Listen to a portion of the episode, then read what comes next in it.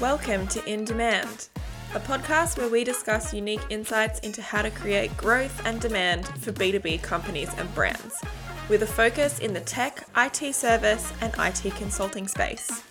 Every month, we'll share valuable thoughts and insights about how to create demand for your business. Whether you're a seasoned expert or a curious beginner, this podcast is for you. So sit back, relax, and let's get started. Today, we're sitting down with Matthew Busby Andrews. Busby is a creative campaign extraordinaire and has spent a number of years during his career working for high profile brands, crafting creative and compelling stories. Today, we're chatting to Busby about how to create the perfect thought leadership piece and what thought leadership actually means. Let's get into it. Well, today, thank you for joining. Today, we've got a very special guest on our little podcast.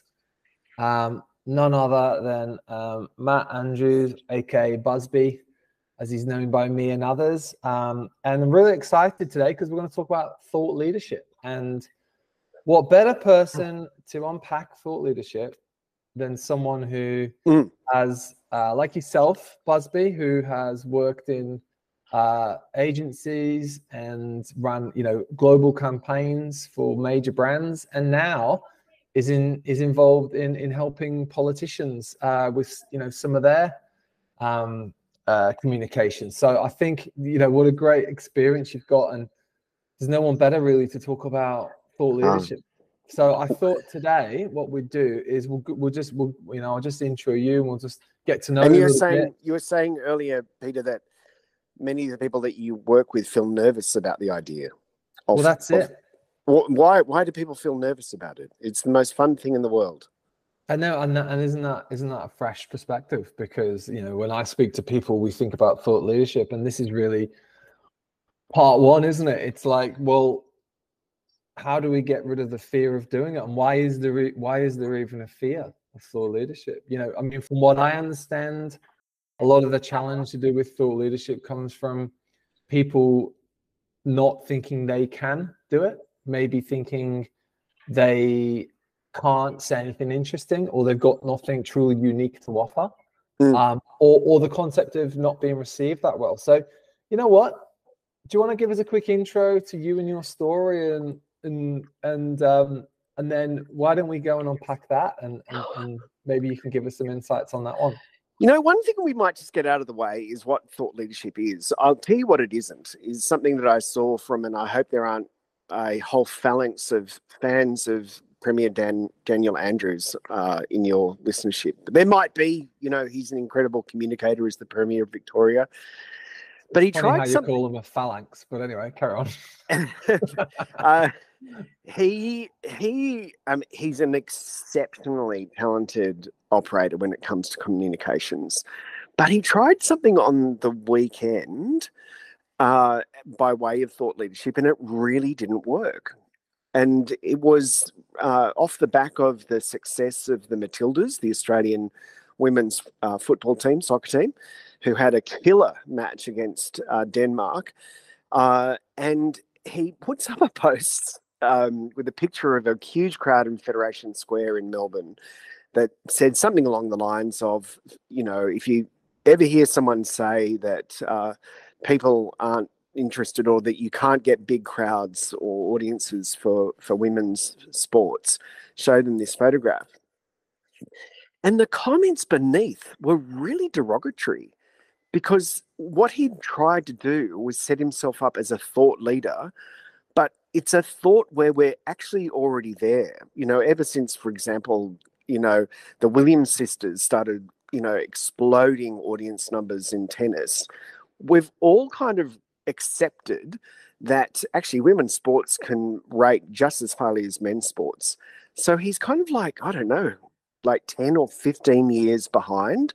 So he's attempted to put himself forward as a thought leader, um, but he's actually well behind the mainstream. I think that's one of the things that we should, we actually should be a little bit nervous about, is putting ourselves forward, thinking, oh, I won't say anything too controversial. Um, I'll say something that is kind of roughly acceptable, But even doing something that is very acceptable, especially on LinkedIn, you're not really bringing anything fresh to the conversation. That is a watch out. And I think thought leadership is always at the edge. It's always going to make some people feel uncomfortable. If you're thinking about putting something forward and um, you you do feel a tiny bit nervous, that actually could be a really good sign uh, to your um, clients and your listeners who are experiencing some nerves at, at, at, trying their hand at thought leadership. It may be a really good thing. It may be an indication that you're onto something. Yeah.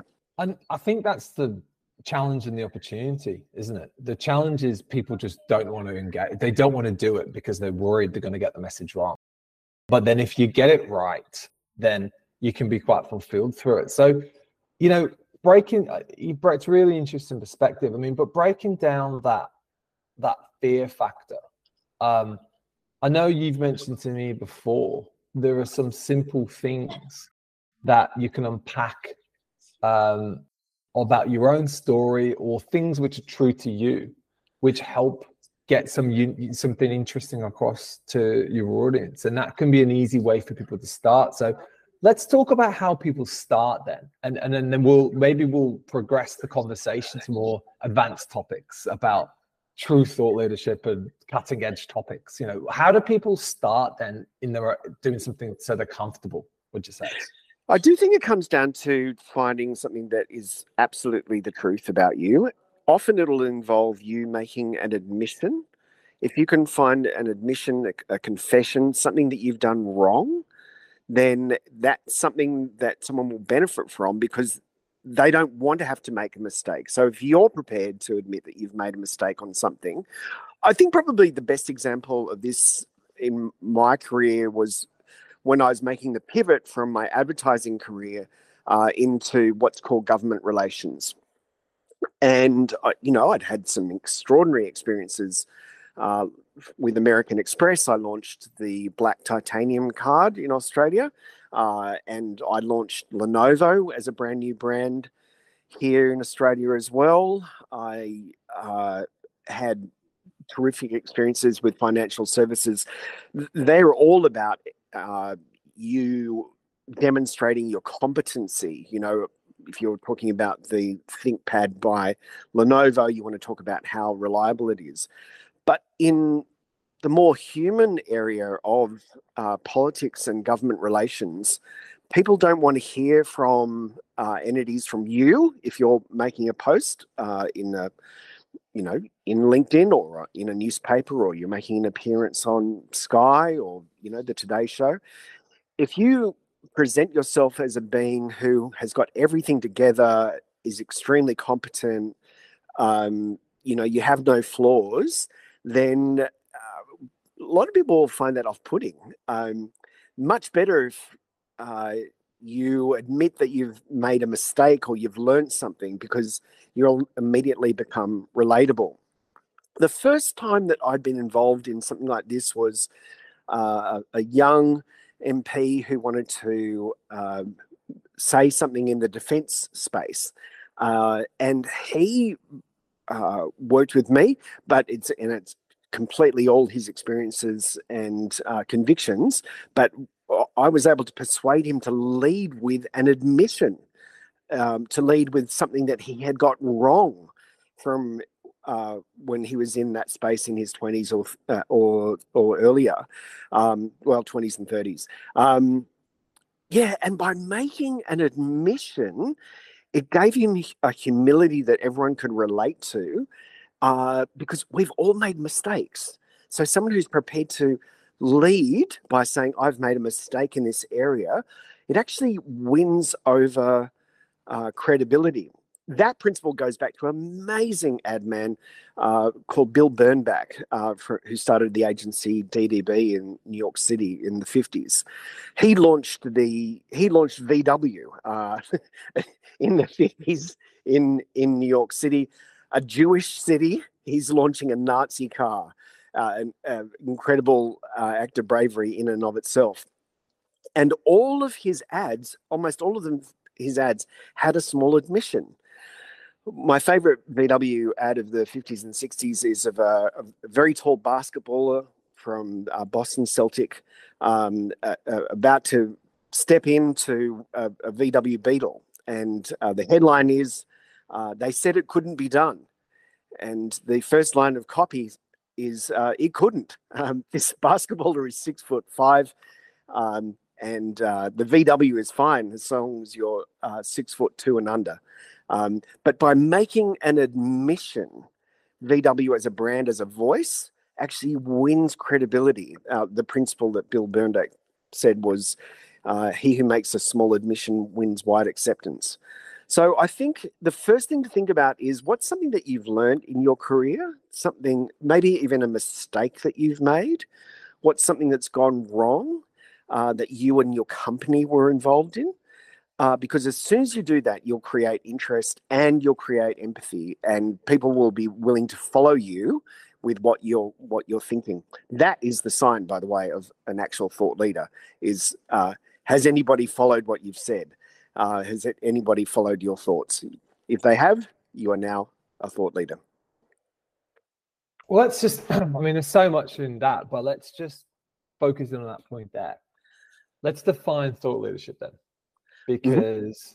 because I think there's a misconception of what it is. I mean, I've been in conversations before where people think if you don't have, you know, it's all about likes, it's all about engagement, and and and like if you don't have, you know, 100 likes, then you know you're not doing anything right. I think it's it's as much, in my perspective, about no matter how small or large your audience is, you're saying something which is getting getting a click-through rate or an engagement factor. So from a just from a measurement perspective, but really what it means, what you're saying is, as long as just if even a few or a couple people listen and think, okay, that's interesting, you're a thought leader. So it, it's not an order of magnitude, right? Measurement, is it? You know, it, not really. No, far from it. it. You know, genuine thought leaders will have only a few people who are going with their line of reasoning, you know, uh, certainly at first, uh, yeah, you only need one person uh, to be following your argument uh, to be for them to be stimulated to have to draw their own conclusions uh, for you to be in the business of thought leadership. There's a fresh perspective. You don't hear that every day. Just have one follower. yeah.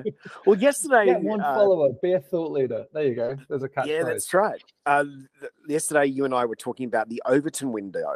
Uh, the Overton mm. window was uh, an idea conceived by a lawyer. Think he's from Michigan, um, Dr. Overton. Um, he noticed that in uh, public policy, that that um, ideas that become acceptable always start as completely unacceptable. He sees it as a window, like a, if you can imagine in your mind a sash window that can move up or down.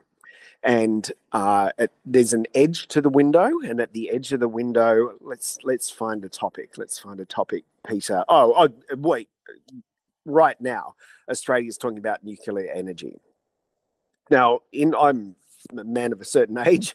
I remember the 1980s and the Cold War, uh, and the idea of Australia ever ever having nuclear energy, and certainly anything to do with a crossover between nuclear capability and weaponry was absolutely unimaginable. I remember Midnight Oil had a an album, and the the, uh, the it was called Red Sails in the Sunset, and the image was of uh, Sydney Harbour as it were bombed out by uh, a nuclear attack, everything baking and red, the harbour bridge a tangle of metal, the uh, sails of the Sydney Opera House, you know, charred and turned and broken, and the idea that we could ever even have a an American warship that had nuclear weapons on it uh, was almost unthinkable for for Australians. Well, today, because of the energy crisis, um, the the commitments we have to uh, trying to reduce carbon footprints, people are thinking about nuclear energy in Australia. Uh, and we are thinking about having American warships, uh, Virginia class uh, nuclear deterrent uh, submarines, um, make port in Sydney, make port in um, in Fremantle, and the window has moved. But the first person to start talking about that will always, always, always uh, have be criticised. So, one of the things that your uh, listeners and clients will be, you know, will be making them themselves feel reluctant about thought leadership is the is the sense that I'm going to be criticised. I'm going to have get some pushback. As I say from and the Overton window points out, the edge of the window is always getting pushed back. The edge of the window always has some people um, saying this is unacceptable, and, um, and and often that can be a really good sign that you you are actually doing the work of of thought leadership. Yeah, and as I say, one of the signs of that is that you don't have a lot of followers at first. That you only have a few. There are only a few people interacting with you and taking on your ideas and engaging with them. It's it's interesting, right? Because there's a concept of um, non-compelling insights, which we talk about in our agency, which you know can be defined as simply as um, the, the the threat of content is you kind of just go out with a very vanilla internet easy to find on the internet piece of information right and it's the challenge of all content creation these days is to how yeah. to create something compelling and, yeah. and what's the compelling test almost right um, and i think i think that can also be a good a good place to start because often the fear that we talked about earlier puts people in a basket where they just want to go with something safe. It's almost like your Dan Andrews example, where yeah. they want to, they want to play in a safe box because they, they they don't want to get anything wrong. But then what you end up with is a very non-compelling insight that no one cares about anyway. It, it's a it's a given norm that people just go, well, I know what's new, right? So, I think this is the part of the conversation, Peter, where we need to talk about artificial intelligence mm. and chat gpt and all the rest that will be another temptation that uh, your listeners and clients will have is mm. um, and you know there's definitely a there is definitely a role for ai generated content no question uh, certainly visually and uh, and and maybe in the area of copy as well but i tell you this i will stick myself out and say something here peter it may be yeah. uh, not cool but I'm gonna I'm gonna say you're on the edge. Anyway. Hang on, you're on the edge of the Overton window. Here we go. Uh, maybe on, the edge of the Overton window on, because ready. Let's hear it. Every everyone is saying that. Well, it, it's certainly common and very cool to say that uh, ChatGPT and AI generated content is the future. Uh, what I say to you now, to your listeners, and I will stand by it, is people will always be interested in people and the more human you can uh, show yourself to be, the more vulnerable you can so- show yourself to be, uh, the more engagement you will receive from other people. And I say what's going to happen is that two, corporations are going to go in two different directions at once. Lots of you know blue chips like the banks in Australia, for example, Westpac, NAB, Commonwealth Bank, etc. They are bland already and they will become blander. But a few people, certainly in the uh, proprietor owned uh, businesses and so on, they are going to be, uh, allow themselves to, to show more and more personality. I mean, we did used to see this. Uh, Apple used to have a lot more personality when Steve Jobs was in charge, of course, back in the day when Sir Richard Branson had a lot more control of Virgin. Um, you know, it had um, incred- incredibly distinct uh, voice. In, in Australia, Sir Richard Branson came out and wanted to um, have a go at Macquarie Bank because they were uh, limiting his abilities to expand at Sydney Airport. And he puts up a poster um, at Sydney Airport uh, uh, from Virgin. I think it was. I think the headline was "What a bunch of bankers." uh, it's like incredibly, you know, distinctive human voice. And uh, the temptation will be, and we'll see this on LinkedIn, uh, more and more people using AI to generate content, yes, but it will be inherently bland, inherently safe, because that's what the artificial intelligence does. It, it, it vacuums up all the information around it um, online, and then it's it, it puts out the safest version of of you know a discussion of a topic at hand. You know that wants to talk about chairs or something like that. But people have vulnerabilities. People have strong emotions of anger and sadness and guilt and uh, joy. And chat, artificial intelligence simply will not generate that content. It's too out there. But people can do that. And when people, uh, you know, from a whatever, a defense company, they want to talk about how worried they are, for example, um, about threats that Australia may be facing the, the more that they allow themselves to show those vulnerabilities and to express that emotion, the less safe it is, and automatically the more engaging it will be. So I see definitely see a future for AI generated content, but it will never, ever, ever create the levels of engagement that truly successful leaders will look for. Yeah, I, I was on a podcast um, the other week, and um, uh, the interviewer asked me a question around, you know, where are we going with AI and content? And, and I actually said something which um, I've been reflecting on.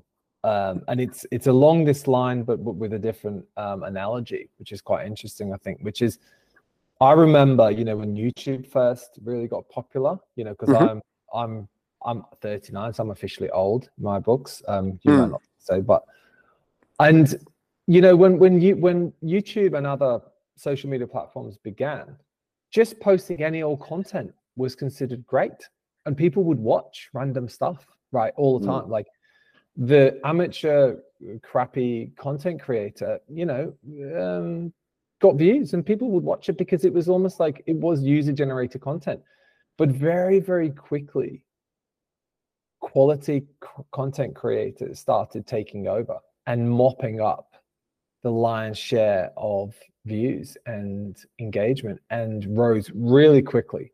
Um, mm. And you can see that with, you know, how many YouTubers do people watch regularly now? It's it's mm. probably mm. a handful, right? Yeah. There's you, you know less than five maybe of, of and they're and they're extremely well put together, professional mm. production, intros, outros, storylines. You know what I mean? They're, they're, they're the very so the cream, the quality always rises to the top, and there's yeah. always a flight to quality. And I think what's going to happen is the overuse of AI that uh, let's call it that safe generic content you're talking about will yeah. start proliferating the media landscape and we'll see more and more and more of very average content. And what will happen is a natural flight to quality. People will just look out, look for the, you know, those interesting storytellers, the people that they can relate to, the people who actually produce high quality content. And we'll just see that accelerate, I think. Um, there is a massive role for AI, particularly um, in you know tool sets and making it easier and producing more. But I think you're 100% right that the the threat and the the early adoption phase we're going through is is almost like anyone just sends anything out because they can. It's almost like the, it gives you a freedom to produce, so you produce, right? When before you had writer's block, maybe now you can produce content, so you put it out there. But that just again is going to mean the quality will rise to the top, just like on YouTube. That's my that's my little prediction on the back of your prediction. Let's move on to the concept of um, getting thought leadership together. So maybe a good place to start would be can you talk a little bit about that American Express campaign you ran um, mm. really successfully? Because I've always found that a, a fascinating story and campaign um, in, in terms of the story and message it set it, it, it spoke of and what we can learn from that. Do you want to just unpack that? It is the most successful campaign that American Express has ever done in Australia, and almost no one has heard about it. And the reason is because it, it's designed to be not talked about. Uh, it's designed to be exclusive. The whole idea of the the titanium card, the black card, is that it's what's called a Veblen good, uh, V E B L E N. A Veblen good is a good that's valuable because other people don't have it. The Maybach uh, car, uh, I, I don't know, they might have only made 50 of them in the last 15 or 20 years. So it's inherently valuable because it, there are so few of them. The uh, challenge of American Express at in the mid zeros was that they needed to pump up the membership costs of the black card. Uh, and they were going to actually not really offer that many more features, but they needed to go to their base uh, and make them feel really special. The way that we did that was by uh, sending people a letter, a simple letter uh, that talked about all the people that they were in the company of when they have the uh, the titanium card. You know, people who are leaders in law or the media or construction or you know the people who are changing Australia because they're the ones who are, are, leading the way, and you almost have a membership card to that fraternity with the titanium uh, American Express card. But the letter was actually metal; it was a metal letter. It cost a hundred dollars a pop just to send people the letter. I didn't really realize how powerful it was until I heard one story of uh, an Amex. Um, uh, you know, phone consultant following up with one of the recipients of the metal letter to see that they'd received it and were they okay to go ahead and and uh, sign up their membership to the titanium black card. And this guy said, "Oh yeah, I've I've got the letter and I've had it framed and put up um, by my desk in my study." So for me as a direct marketer, you know, the idea that someone would take a mailer that I'd done or an email or whatever and had it framed, it's like, why would that be? And then you think about it and it makes complete sense. People who need the, the black card, the titanium black card, are all people who have uh, made a success of themselves and they are looking for that validation. And the black card receiving it and being invited into it because you can't apply for it you can only be invited that is the final moment of validation.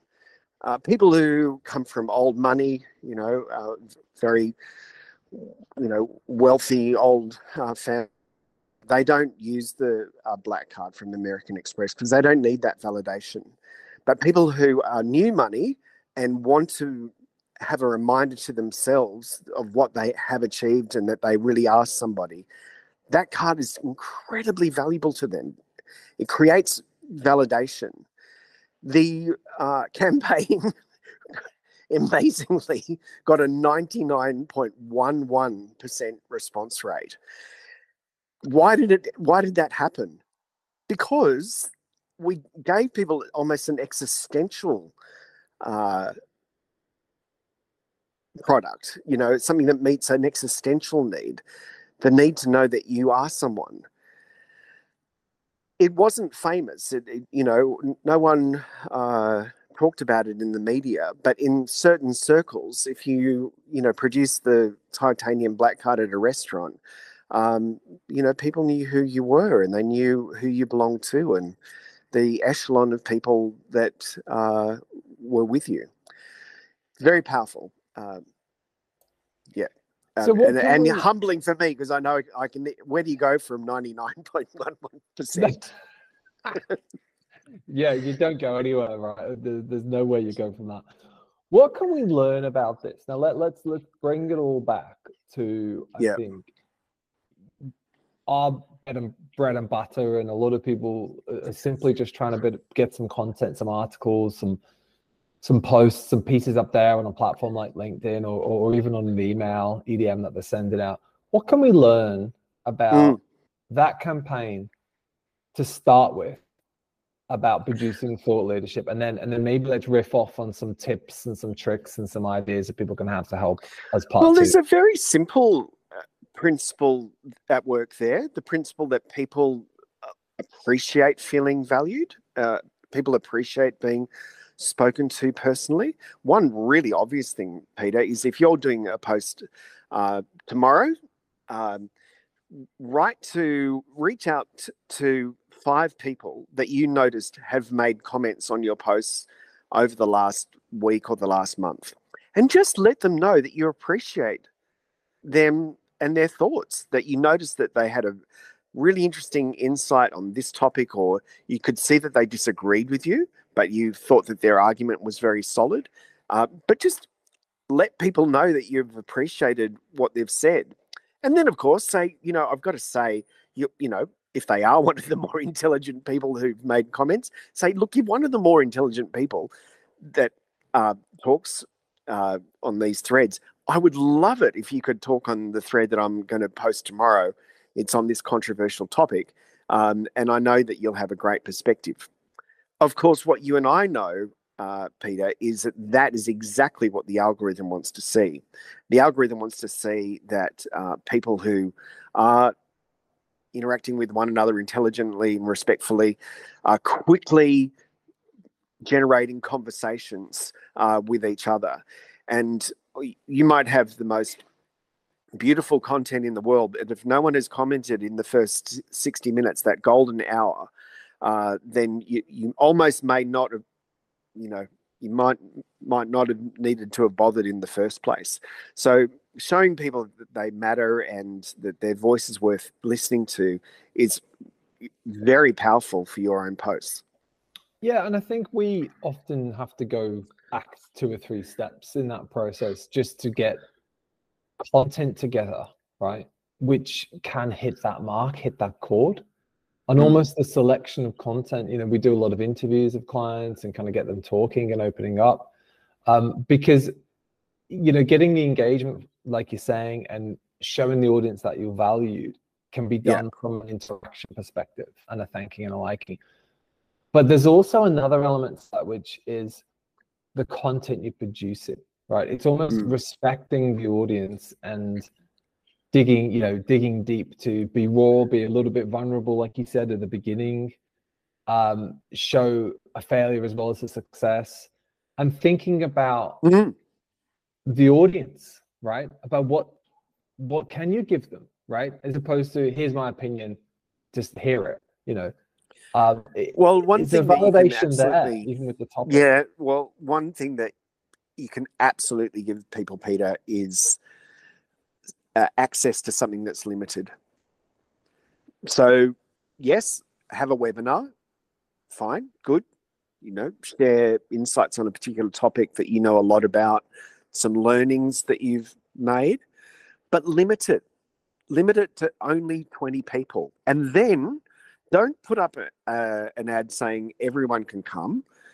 Invite people by name individually and let them know hey, just so you know, I'm not, this is not something that's open to everyone. I'm inviting you because I've noticed that you're interested in, in this, this, and this. I'm inviting you because you've made really great contributions on this topic, and I think you'd really enjoy this. I'm not invite. It's limited to 15 people. I'm having no more than 15 because I want it to be a really interesting conversation after my presentation. It's if you can offer somebody table it's the yeah, virtual round table. But uh, yeah, it's limited.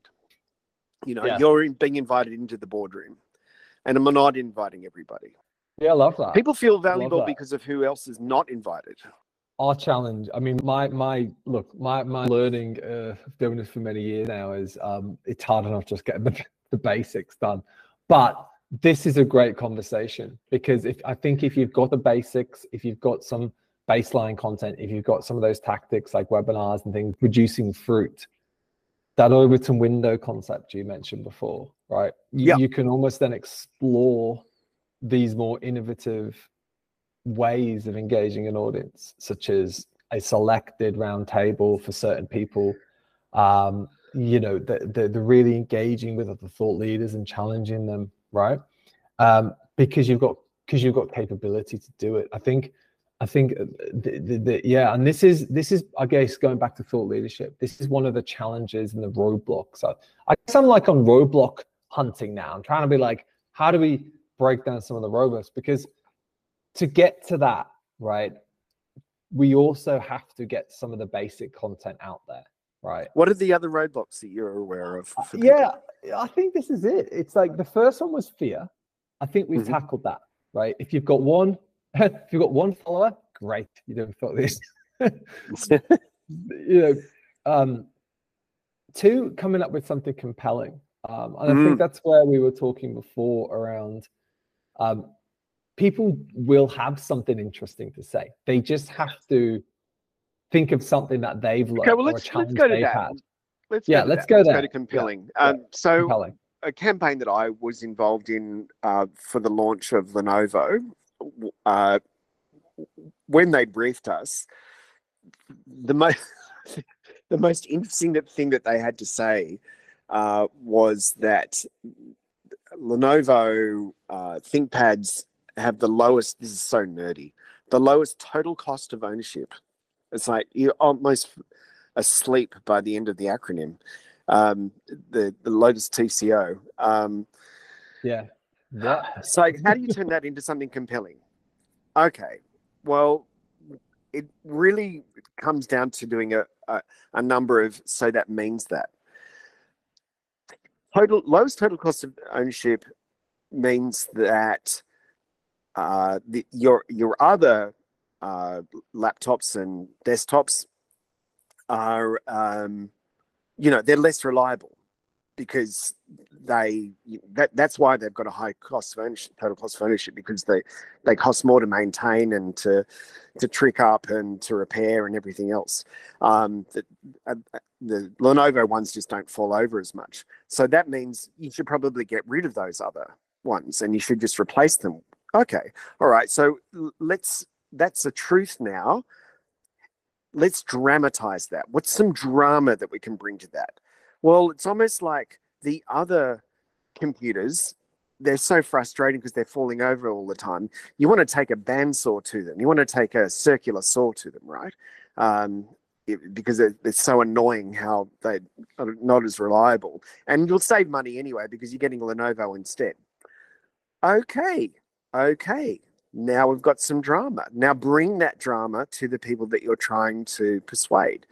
And what we did was we we identified the 30 most important uh, CIOs in Australia, the real decision makers, and we sent them in a black box a working circular saw, physical working, brilliant, ready to go circular saw. And the, at the Any top of the box, instructions or no safety at, instructions. and the, uh, uh, we had a cute little idea for that. Um, at the top of the box, it said um, a practical way to cut your IT costs.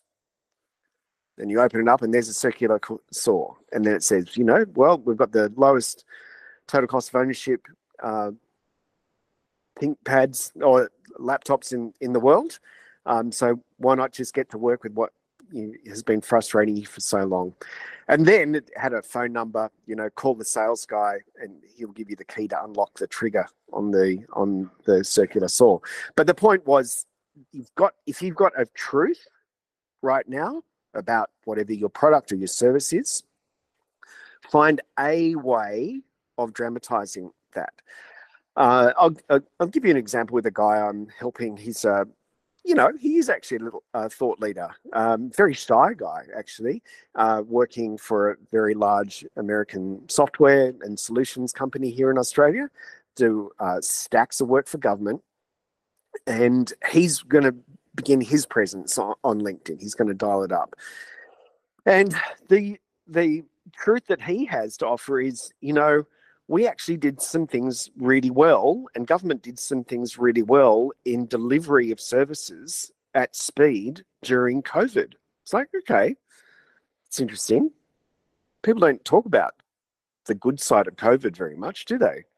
Um, no, you know, we're all talking about all. not at all. Uh, it's like, okay, but there's a truth there. So now you need to just bring the drama out a little bit. So that's the beginning of what I think he'll do as an op-ed, and I'd love to help him with it. Is you know, COVID was a good thing for us in our relationship with government. We learned that what usually takes like a three-year contract review period to you know begin a program, we could do in we actually can do it in about six weeks. We're physically capable of doing that. We've now discovered because COVID made us do that that if we really need to launch a program or a reform within government, or we need to it, bring in a whole new platform uh, for software or data management, we can actually do it. So why are we going to go back to, you know, the low expectation three year process? We know we can do it now. So then that will hopefully become a headline like, you know, COVID was good you know, for government for, for government services. It's like, you know, that may not be the headline, but it'll be something like that. Yeah. And now you've you've brought out the drama of a simple truth. So the drama of a simple truth. Now, oh, that's a great, great tip. Um, I've got one to kind of maybe we can finish on this. I've got one to go into with, and, and I'm loving, I'm loving your perspectives, and want to hear this your perspective on this one. Mm-hmm. I think I think there's a lot of conversations that happen with founders and the business leaders or just just you know people in jobs who want to do um, thought leadership whether it be in yep. sales or marketing whatever or technical i think there's a lot of conversations that happen talking to clients talking to customers right mm-hmm. where they're going to unpack some of these things naturally in conversation because they're in a they're in a com- they're in a comfortable setting. The the topic comes up over this, and then they'll they'll, they'll just speak a they'll just speak a truth because they're feeling comfortable. Yep. Um, and maybe maybe the, with the question of, well, how do we know what truth to say? Maybe that's the next question, and maybe the answer is you've got truths and you're probably saying them three or four times a day. It could be just, it could be a, a, a slide out of your sales pitch. it could be a slide out of your, you know, your your um, your brand guidelines, right? It could be something you talk to your customers about, which is an honest truth, quite interesting. You'll say in a safe place, get that and be and just be confident and just just be a little bit bold and put that out there on on some media? Yeah, most of the great work that I've been able to do with clients as they've generated content has come out of a conversation. And it often happens that it, it'll be some moment of emotion about halfway through a conversation where somebody expresses something that makes them angry about the current market or makes them angry about the way things are done at the moment, um, something that's wrong. Um, as soon as you, there's a strong emotion, uh, then you know that you've got something. Uh, I, I know one of the simple things that I help people do is, you know, we we generate a conversation. The conversation becomes a first draft.